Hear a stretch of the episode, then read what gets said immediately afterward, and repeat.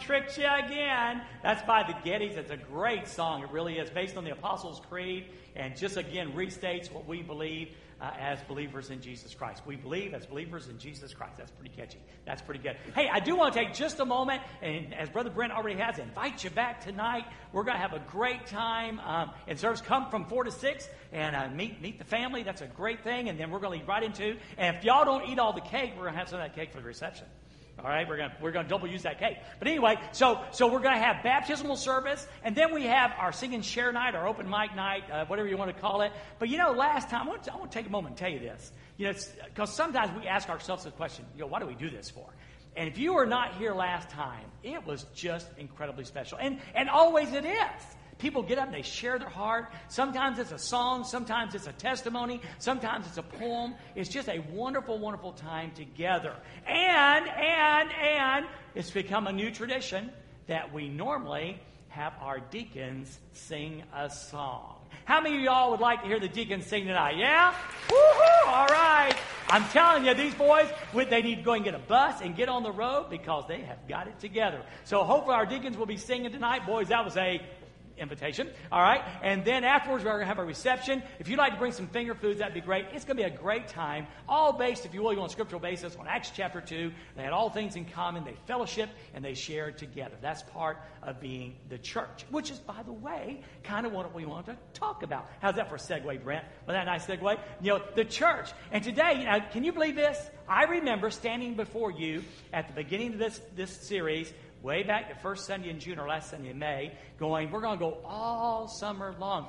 And lo and behold, here we are, just three weeks from the end of the series. In three weeks, you know, summer's gone. In three weeks, you guys are back in school. Two weeks away from, from today, two weeks away from back to school. The grace outreach our church does to our community. Incredible how time goes by. And today we want to talk about what is a church to do? Well, that was last Sunday night's title. So it's really not what we want to talk about, but it is what we want to talk about. See, last Sunday night, you know, under the steeple at 6 o'clock, we have this the church service, and, and we talked about what is a church to do. And we talked about several things using different scriptures about what does a church do, because that's very important we get that right. You know, because I think sometimes we get confused about why God put us at 1300 South Feasel Street. We, we kind of get confused sometimes because sometimes we kind of think that this whole thing is about us and, and, you know, we want our kids to have the best program and, you know, we want to have the best music for us and all this stuff. And really, you know, it's not really about us at all. It's about God and about the people outside those doors being able to come here and hear the gospel of the Lord Jesus Christ, which that song that was just sung was so powerful because the fact there's hope that we're dirty and broken and God can make us whole and complete again. So we exist then for the glory of God. In fact, if you're going to say the top, well, you know, you'll get in trouble when we say the top three. But three really important things that I talked about last Sunday night, you know, we are definitely here to love God and love people. Love God, love people. It's several times Jesus says it. God walked up and says, What's the greatest commandment? Jesus said, You shall love the Lord your God with all your heart, soul, mind, and strength. And the second is like it, and you shall love your neighbor as yourself. Love God, love people. Huge. In fact, Jesus said, All this is there's no commandment greater than those two.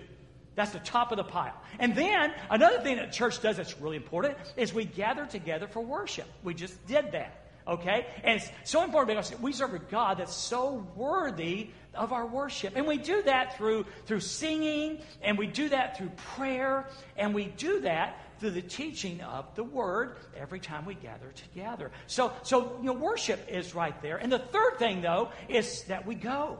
That we go. That God put us at 1300 South Feasel Street, now listen, to share the gospel of Jesus Christ. And just as sometimes things change in worship, so that takes on different reflections in our church life. Sometimes it's taking an offering. Sometimes we do Lottie Moon or Annie Armstrong or one of those things, and we ask you to give to those so others can go. And, and then sometimes it involves people going. You know, Nan and, and Jackie and Judy went to London different times. Uh, Jackie went May, and Nan and Judy just got back last night. And so it involves going.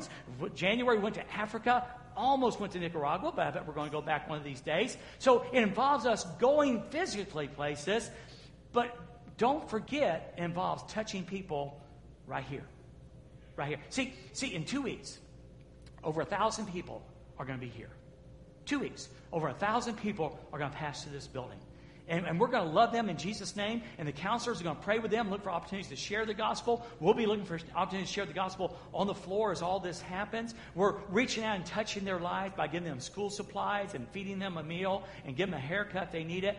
All of that is going here going here. Thursday nights at his table, um, that happens. Judgment House, it happens in the fall. Bible school, it happens. All those are opportunities to be the church and going and sharing the gospel of Jesus Christ. And trust me, that's huge. Well, Dwayne, just how huge is it? Well, if we understand the Bible right, and trust me, we do, that any person who does not know Jesus Christ as Savior, any person whose name is not written in the Lamb's Book of Life will spend eternity separated from God in a place called hell.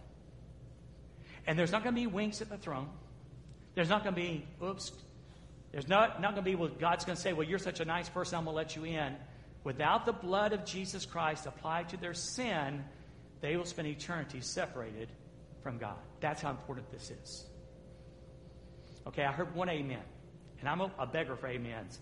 But do you at least understand what I just said? That's why this is important. That's why it cannot be about me. It can't be about David or Brent or trustees or deacons or you.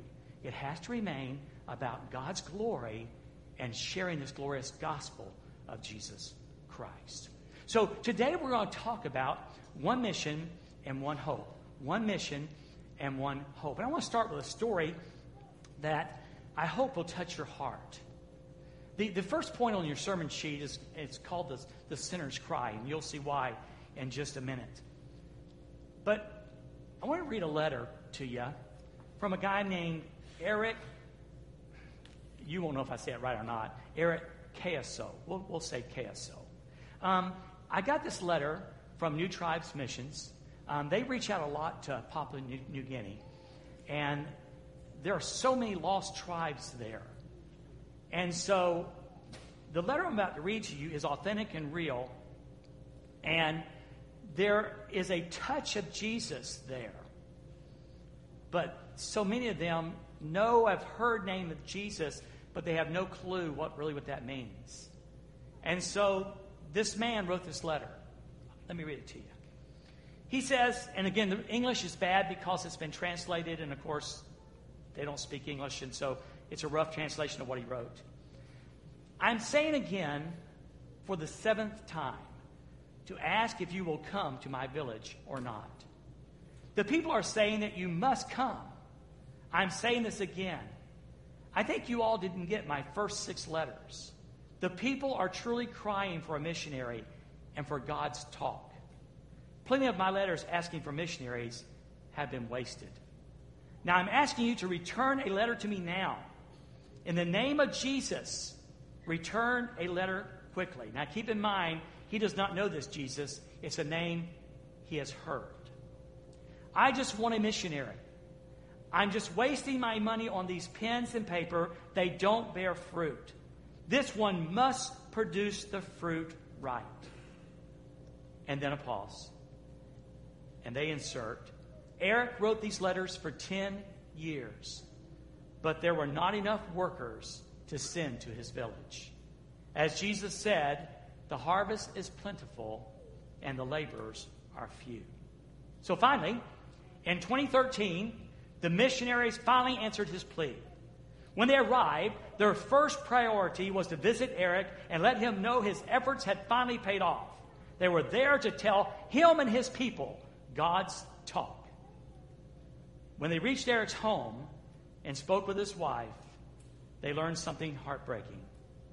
Eric had died two years before their visit without having a chance to hear God's talk. Yeah. Eric died without knowing Jesus because there simply weren't enough missionaries to go and tell. We've all heard stories of people who were buried in rubble. I read a story uh, last night about a woman after the earthquake in Haiti who was buried 15 days under rubble.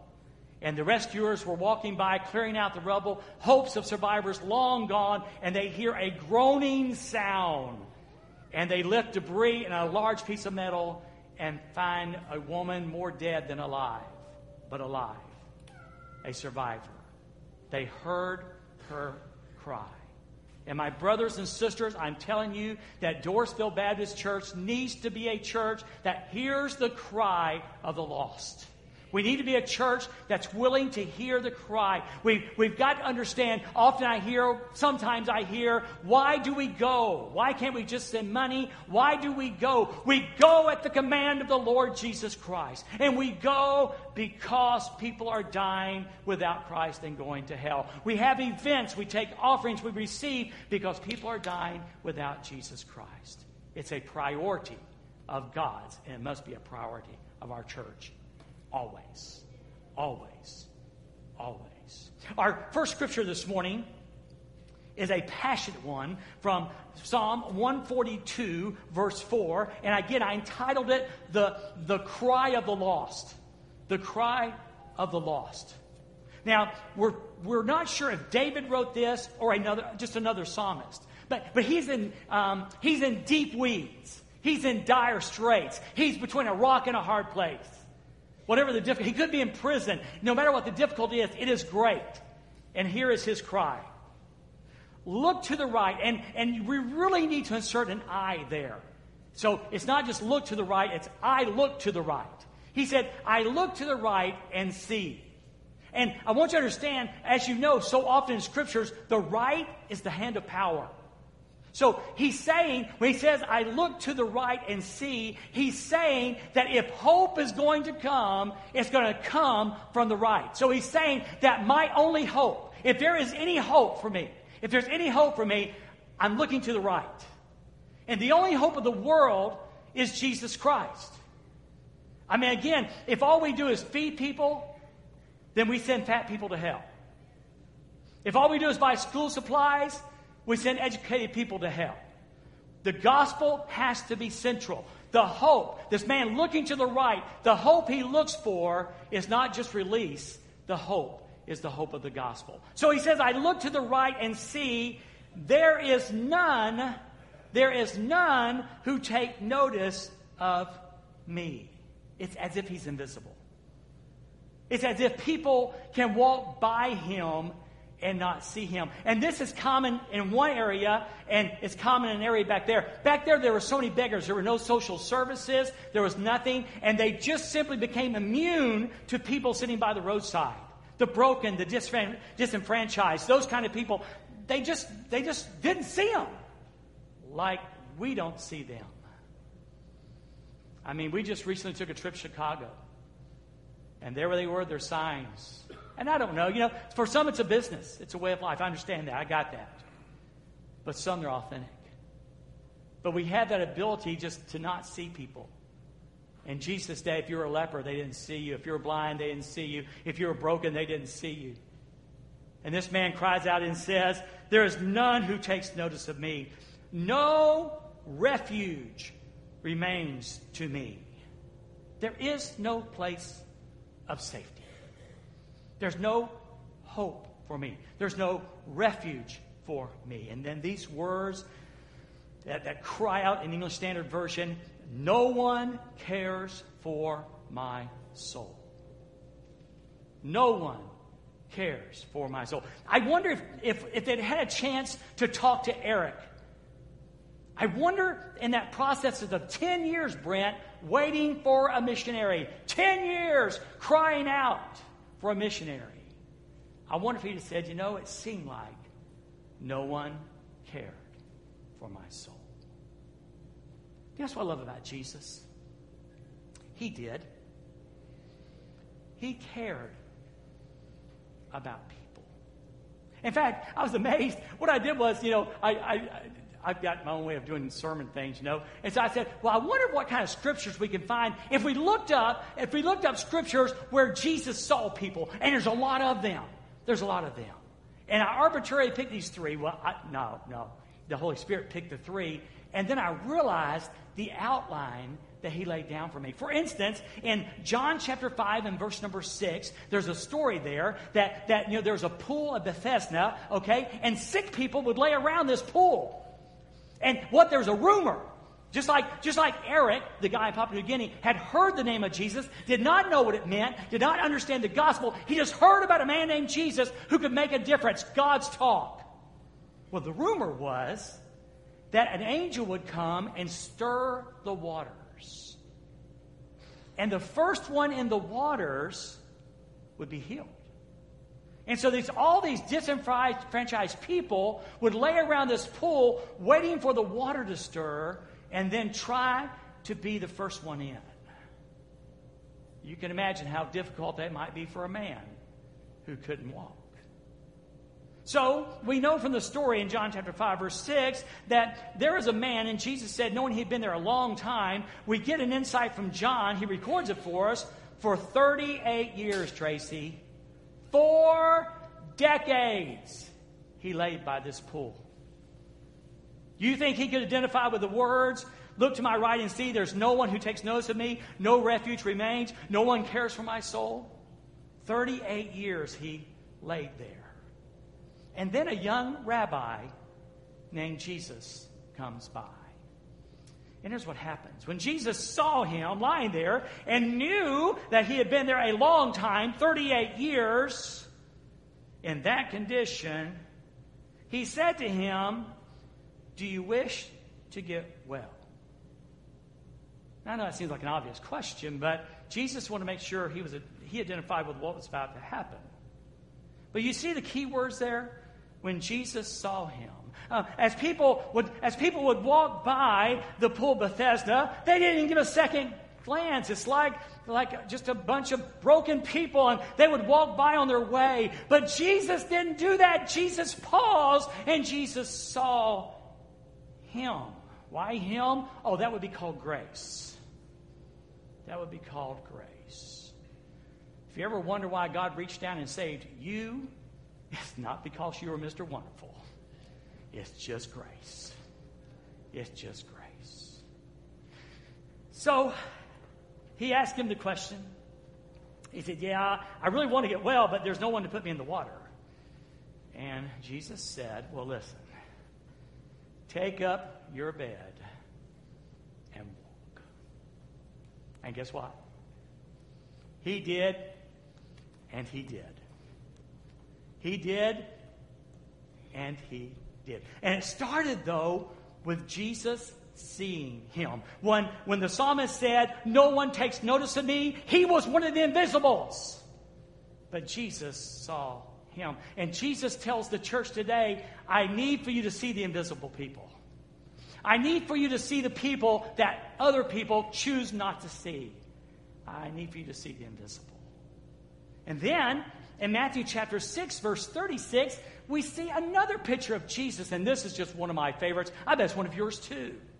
In 936 of Matthew, the Bible says, And when he saw the crowds, when he saw the crowd, and you know what's crazy? He, Mags, he didn't just see the crowd, he saw the crowd. You know, I don't know, you know, sometimes I lock faces with you folks and sometimes I don't, but, but sometimes I see a blur of people, especially when I'm doing like this. But, but, but sometimes I focus in like I did with Maggie. I said, Maggie, he saw the crowd. Well, notice, notice again the psalmist's words, no refuge remains to me. And look, look at the verbiage. He says in Matthew 9 36, when he saw the crowds, when he saw the crowds, he had compassion on them. Why? Why? Why did he have compassion, which is love in action? Love in action. Why did he have compassion? Because they were harassed and helpless. He saw the crowd and realized they, they were harassed and helpless, and then like sheep without a shepherd. You know, sheep without a shepherd are doomed. It's just a matter of time. It's just a matter of time before the wolf comes, the coyote comes, the mountain lion comes, and consumes them. Sheep need a shepherd, and we need a Savior. This world needs a Savior. And, and, and again, Jesus saw the crowd. You know, no one takes notice of me. No refuge remains to me. See, Jesus is the safe place. The, the penalty of sin demands eternity separated from God in a, in a place called the burning lake of fire. There's no safety in that. And Jesus comes and dies on a cross and, and he pays the price and consumes the wrath of God, is buried and resurrected the third day, and then says, Everyone's welcome to come to the table. Put your faith and trust in me, and I will forgive your sins through my spilt blood, and you can come to relationship with the Creator God of the universe. You'll have a shepherd, you'll have a place of safety. Can I pause there? Someone might need reminding because your life is hard right now. And you are a believer in Christ. Don't forget who your shepherd is. And if Christ is your shepherd, you are in a place of safety. You're not going to be in a place of safety, you are in a place of safety. Just rest assured in that. And then, in Mark 10 21, a total different story, but, but this one says, and, and no one cared for my soul. Remember that part of the outline? No one cared for my soul. And this is such a different story because this guy's not broke that way. He's, he's not crippled. You would not, listen, you would not look at him and go, ah, boy, he's harassed and helpless. He's like a sheep without a shepherd. You know, this guy was rich. He had it together. He had money in the bank and stocks in his portfolio. He had it all but one thing his soul was lost. See how appropriate it is when Jesus, when the guy says, No one cared for my soul? Well, this guy would say that I've got it all. I've got boats. I've got cars. I've got the right labels on it. I've got the right address. My kids go to the best schools. Their teeth are straight. But my soul is lost. See, that's why, in case you have noticed, sometimes people with wealth are the most unhappiest people there are. Why are there so many suicides in Hollywood and the sports world?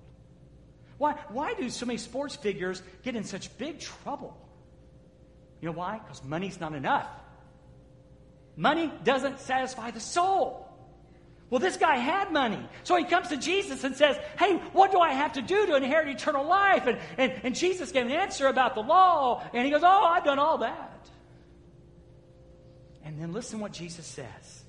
He looks he looks right into his soul and he tells him the one thing he doesn't want to hear. It's called tough love. But he cared enough, he cared enough for his soul to tell him the truth. Here's what he says. Looking at him, there it is. Jesus felt a love for him and said to him, Well, you lack one thing.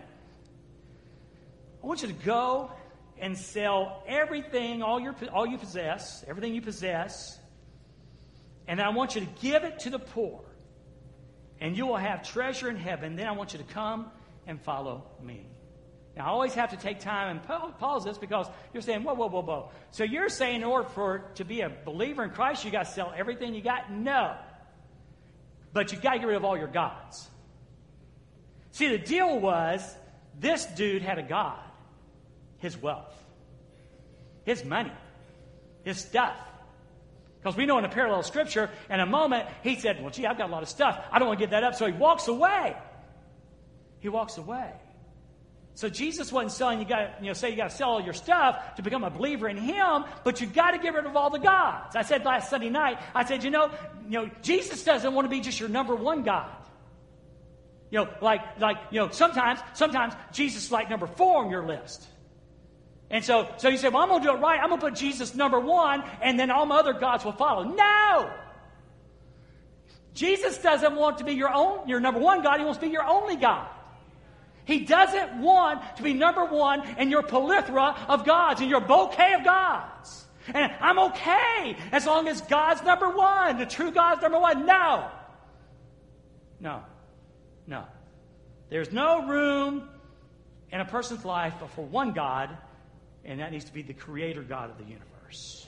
Go sell what you got. Come and follow me. You need to have a garage sale. You need to have a God garage sale. And you need to rid of your gods and come and follow me. And then, and then in Mark chapter 10 is one of my just favorite stories. And you see, and the reason it's so appropriate is because you see all three of these things. You see, you know, you look to right, there's none who took notice. You see that little bit of it? You see, no refuge remains, there's no place of safety. And then you see, no one cared for his soul.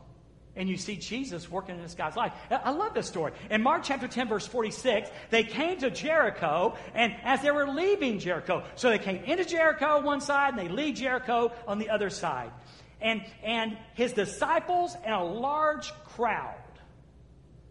I like to say it this way his disciples and the ambulance chasers. My mama was an ambulance chaser. I can hear it to this day. There wasn't, you know, we weren't very wealthy, and, you know, life was, you know, kind of mundane. And so uh, I could see us sitting outside. We'd sit outside, and our mom and dad would have lawn chairs, and we'd be out playing and stuff. And I, I hear, I hear, Austin! Austin! An ambulance! Let's go! Kids, get in the car! And off we go, chasing the ambulance. Hey, a little excitement, you know? A little excitement. Well, the, the crowds were that way. You know, the disciples were the Jesus followers, but the rest of the crowd was just there to see what Jesus was going to do that day. You never knew if you're going to get a free fish and chip sandwich. You didn't know that. Um, you didn't know if perhaps, you know, there'd be somebody healed that day. You didn't know. So you kind of followed Jesus. Well, they were kind of following Jesus, okay? And then we get the setup. Bartimaeus. Bartimaeus and a, and a was a beggar, a blind beggar, and the son of Timaeus. Can I tell you something I never saw before? And we don't know why, but they give him his, his name twice. Now I bet you know the word bar, okay, before the person, before a word, means son of.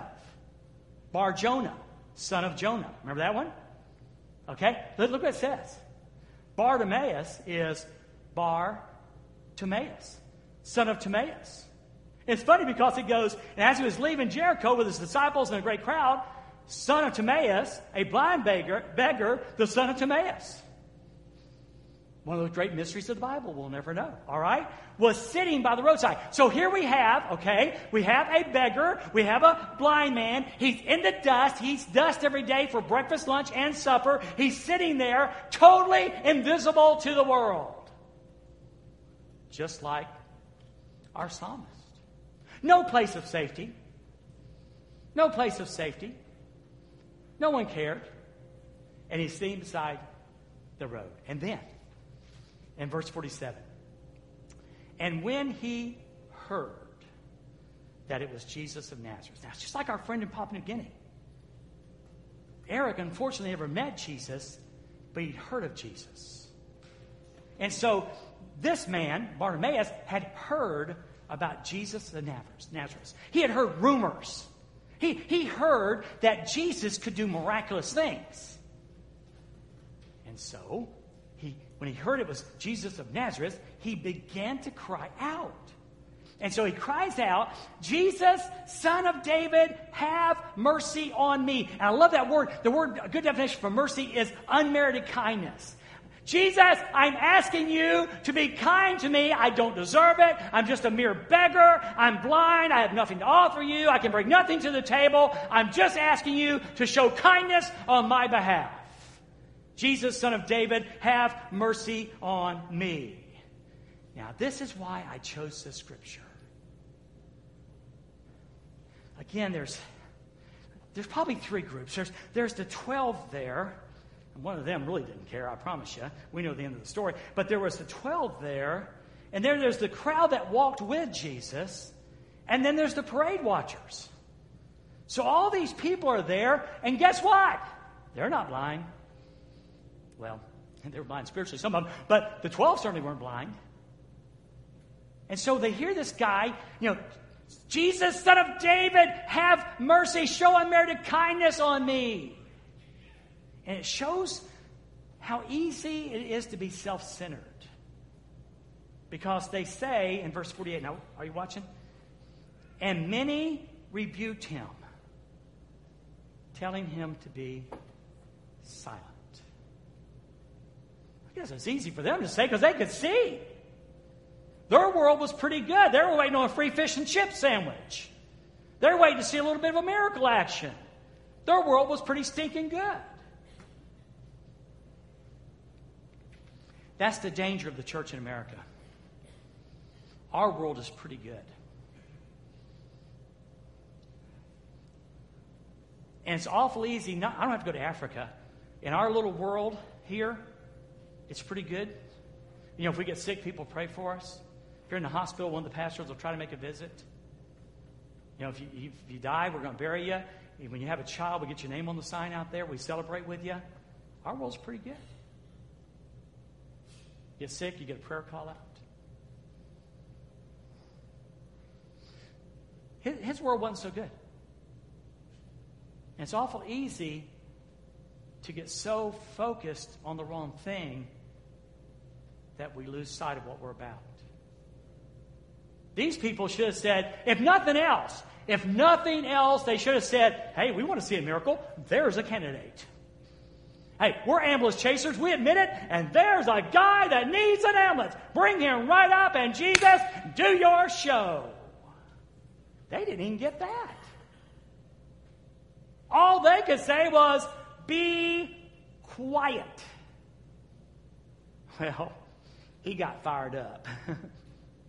and they rebuked him to his side. But he cried out all the more, Son of David, have mercy on me. Show this unmerited kindness. Man, it's my one shot.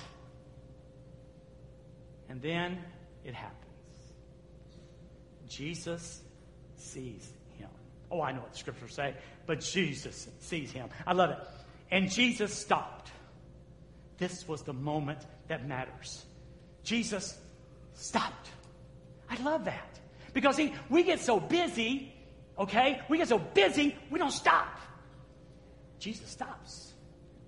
And then he says, Call. Bring him here. Are you glad? Can I, can I, just, can I just ask you a question? Are you just a little bit glad that one day your life was a mess? And one day Jesus was walking by. And something prompted you to go, Jesus, have mercy on me. And Jesus didn't keep walking. he stops.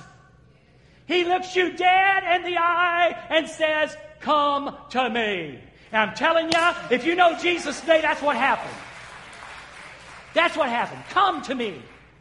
So Jesus stops says, Call him, bring him here. And the, the, they call the blind man, saying, Take heart, get up.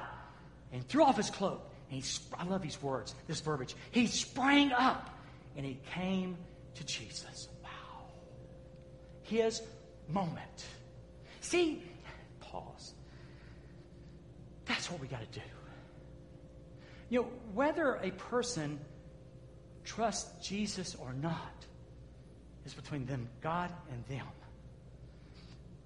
But we've got to make sure everyone gets a, a moment. Can I say that again?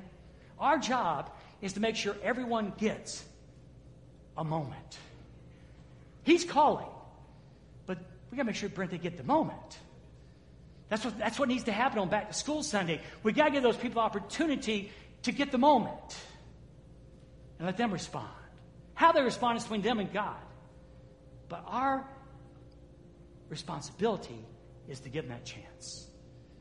That's why Uganda, Niger, Mali, Nicaragua, back to school judgment house, vacation Bible school, and frankly, every week here. Every week here. We want to give every person the opportunity to respond to Jesus Christ. Well, he was excited. And miraculously, Jesus says to him, What do you want me to do? because he wanted the man to identify his need. And so, so he says, Rabbi, let me recover my sight. I want to see. I want to see.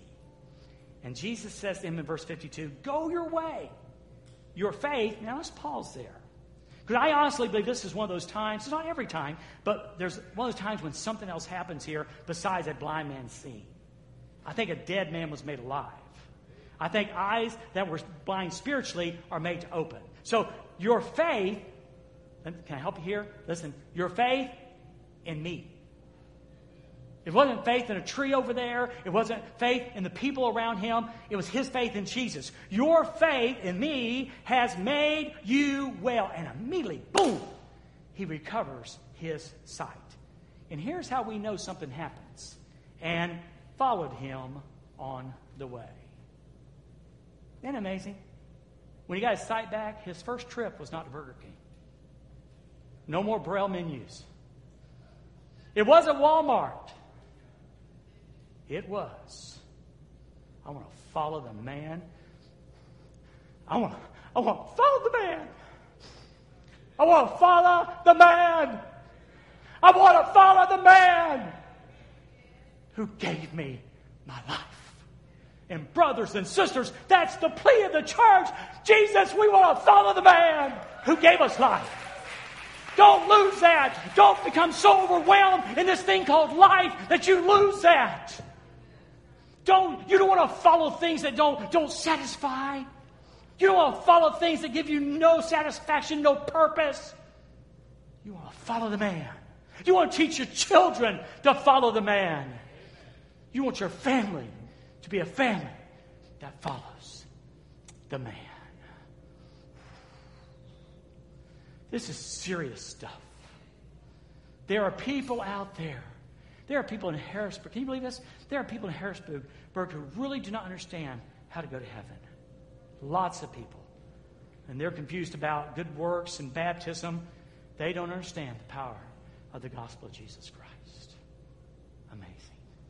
Well, let me give you just a little bit more. You know, Paul, now, we, we, we, some, we look at a different look at this, this idea, this concept of the gospel. You know, we, I had David sing the song this week, and I so appreciate his willingness to, to work with me on this. But we sang that Send the Light, the blessed gospel light. And that verse says, We have heard the Macedonian call. Have you ever wondered where that came from? Well, it's Acts chapter 16. And again, it's the same idea of what is the church about. Well, let me read quickly to you because I don't want to get at least one point. And, and they went through the region of, of Phrygia, Phrygia and Galatia, having been forbidden by the Holy Spirit to speak the word in Asia. What? Yeah, see, God opens and closes doors. God opens and closes doors. He's God, He can do that. And when they had come to uh, Miss, Miss, uh, they attempted to go into Bithia, but the, whole, the Spirit of Jesus did not allow them. So passing by uh, Mysia, they went down to Tre, oh dear, you know what I'm trying to say. Verse 9. And a vision appeared, now listen, a vision appeared to Paul in the night. A man of Macedonia was standing there, urging him and saying, Come over to Macedonia and help us. That's what Eric was doing. When Eric wrote those letters to the mission board, he was saying, Come help us. We're not asking for your money. We're not asking for clothes or food. We're asking to know about Jesus. And what is so significant here is because if Paul had gone to Asia, Europe would not have been reached at that point. When he heard the Macedonian call, and in a dream and in a vision, and a man of Macedonia saying, Come over and do what? Help us. Bring the gospel to us. He turned toward Europe. And when Paul turned to Europe, he turned toward us. And the gospel is where it is in the Western world today because of this decision and Paul's obedience. Amen? Now, let me share with you from Romans chapter 10, and I call it hope and necessity. Hope and necessity. In verse 12 of Romans chapter 10, now listen real carefully. For there is no distinction. How much? Yeah, yeah, none, zero. There's no distinction between Jew and Greek. God is not prejudice. God is not prejudice. He's not racially prejudiced. The thought of a person's skin color never enters the mind of God. Never. He's not economically prejudiced. He doesn't choose rich people over poor people. In fact, if he has a leaning, it seems it's toward the poor person because they're usually more open to the gospel. God is not prejudiced. There's no distinction between Jew and by the way, by the way, by the way, by the way, by the way, by the way, if God's not prejudiced, his gospel's not prejudiced. The guys in Central Asia deserve the gospel as much as your next door neighbor, and maybe more because they've never heard. Maybe more. There's no distinction between Jew and Greek, for the same Lord is Lord of all, bestowing his riches on how many? All. All. All. Bestowing his riches on all who call on him. There's a world out there that desperately needs a Savior. And God wants to bestow his riches on them. And then Paul says it this way everyone. Everyone who calls on the name of the Lord will be saved. Wow. Now, that's really big. I'm, I'm, and I'm going to bring it home to us because, you know, we all would go, yeah, that's, boy, that's right. The African people, they, they, they deserve to be, yeah, okay, I get that. And, and yeah, Central Asian people, yeah, they too. Yeah, mm, they, they deserve that too. I'm going to bring it home here where we live. Because here's the good news no matter what you've done, no matter what's in your past, God's grace is sufficient for you. Now, you know, have you ever noticed how society will bait a person to the edge of a cliff? In other words, society will promote, promote, promote pornography, and then when a person acts on that, condemn them. They'll bait you to the edge. Drugs, alcohol, you know, all this free society we've got, all this different stuff, and then when you jump off the cliff, they condemn you. So I don't know what you got in your past. I don't know what sin you'd say, well, let me, let me tell you my sin. And then just tell me if your God's big enough. Well, can we just cut to the chase? His grace is sufficient for you today. No matter what you have done, His grace is sufficient. If you will call on the name of the Lord Jesus Christ, you can be saved, you can be forgiven, you can be redeemed, you can be rescued. Well, how does that work, Dwayne? Well, again, let me take my last two minutes and tell you about it. It all started in a similar Roman cross like this. Well, it didn't even start here, but, but the climax was here. Because, you know, sinners died on crosses. And the Bible says that the payment for sin is death. So we deserved eternal separation from God. We deserve death. And so Jesus comes to earth, lives that sinless life, David, you talked about, that sinless life, dies a sinless death in the fact, though, that he had no sin of his own to die for. But the Bible says, he who knew no sin became sin for us, that we might become the righteousness of God. So, so all the sins of the world is on him. The wrath of God is on him. He cries out in finality and says, It is, it is. And he yields, he gives up his life. He willingly dies. They put him in a grave for three days. Third day, proving he is God, he comes back to life. The dead body begins to breathe. Breathe. The dead body begins to breathe. And he lives. He lives today, and he's coming back. And he lives today to give you an invitation. Believe that I died for your sins. I paid the price for your sins. Believe I am the Son of God. Be willing to turn from that junk in your past, all right, and follow me. And you know what? The Bible says in 2 Corinthians 5:17, if any man be in Christ, he's a new creation. That's another hope. Old things have passed away. Behold, all things have become new. So here's the bottom line. If you're here today and you've never heard that and you've never acted on that, boys, today your day. We have a time of decision at the end. And my friend Brent's going to be standing down here. And I'm telling you this. Listen to me. Trust me. You may not even know me. Trust me. Believe me. I'm telling you the truth.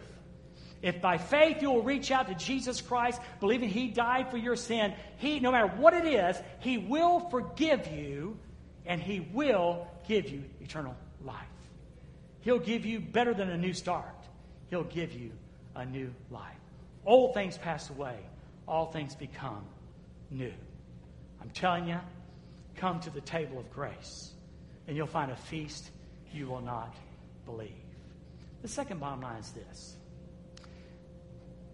I know that if we, as believers in Jesus, can really understand what He's done for us, we won't be able to keep quiet about it. We won't. We will not be able to be quiet about it. I went my first ball game Friday night in probably 20 years. Cubs and Cards. Good seats. Somewhere in that stadium was my son in law and my grandson. They had a Cubs uniform on.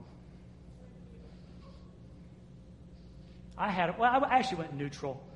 I wore my flag shirt, had red and blue. I'm not really a baseball fan per se, not a Cubs fan, not a Cardinals fan. I just couldn't bring myself to wear a Cubs uniform in the Card's house.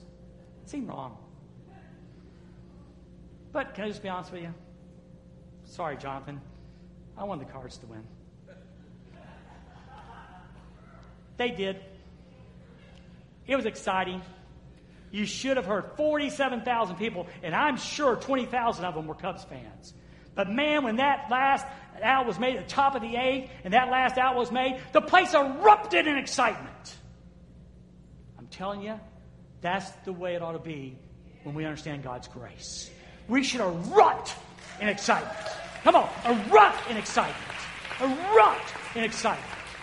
Because the greatest and best thing for all eternity is God's amazing grace. An invitation for every man, woman, and child become his child by his grace. By his grace. Would you bow your heads, please? Thank you for letting me share today. I want you to know something. I don't take this for granted.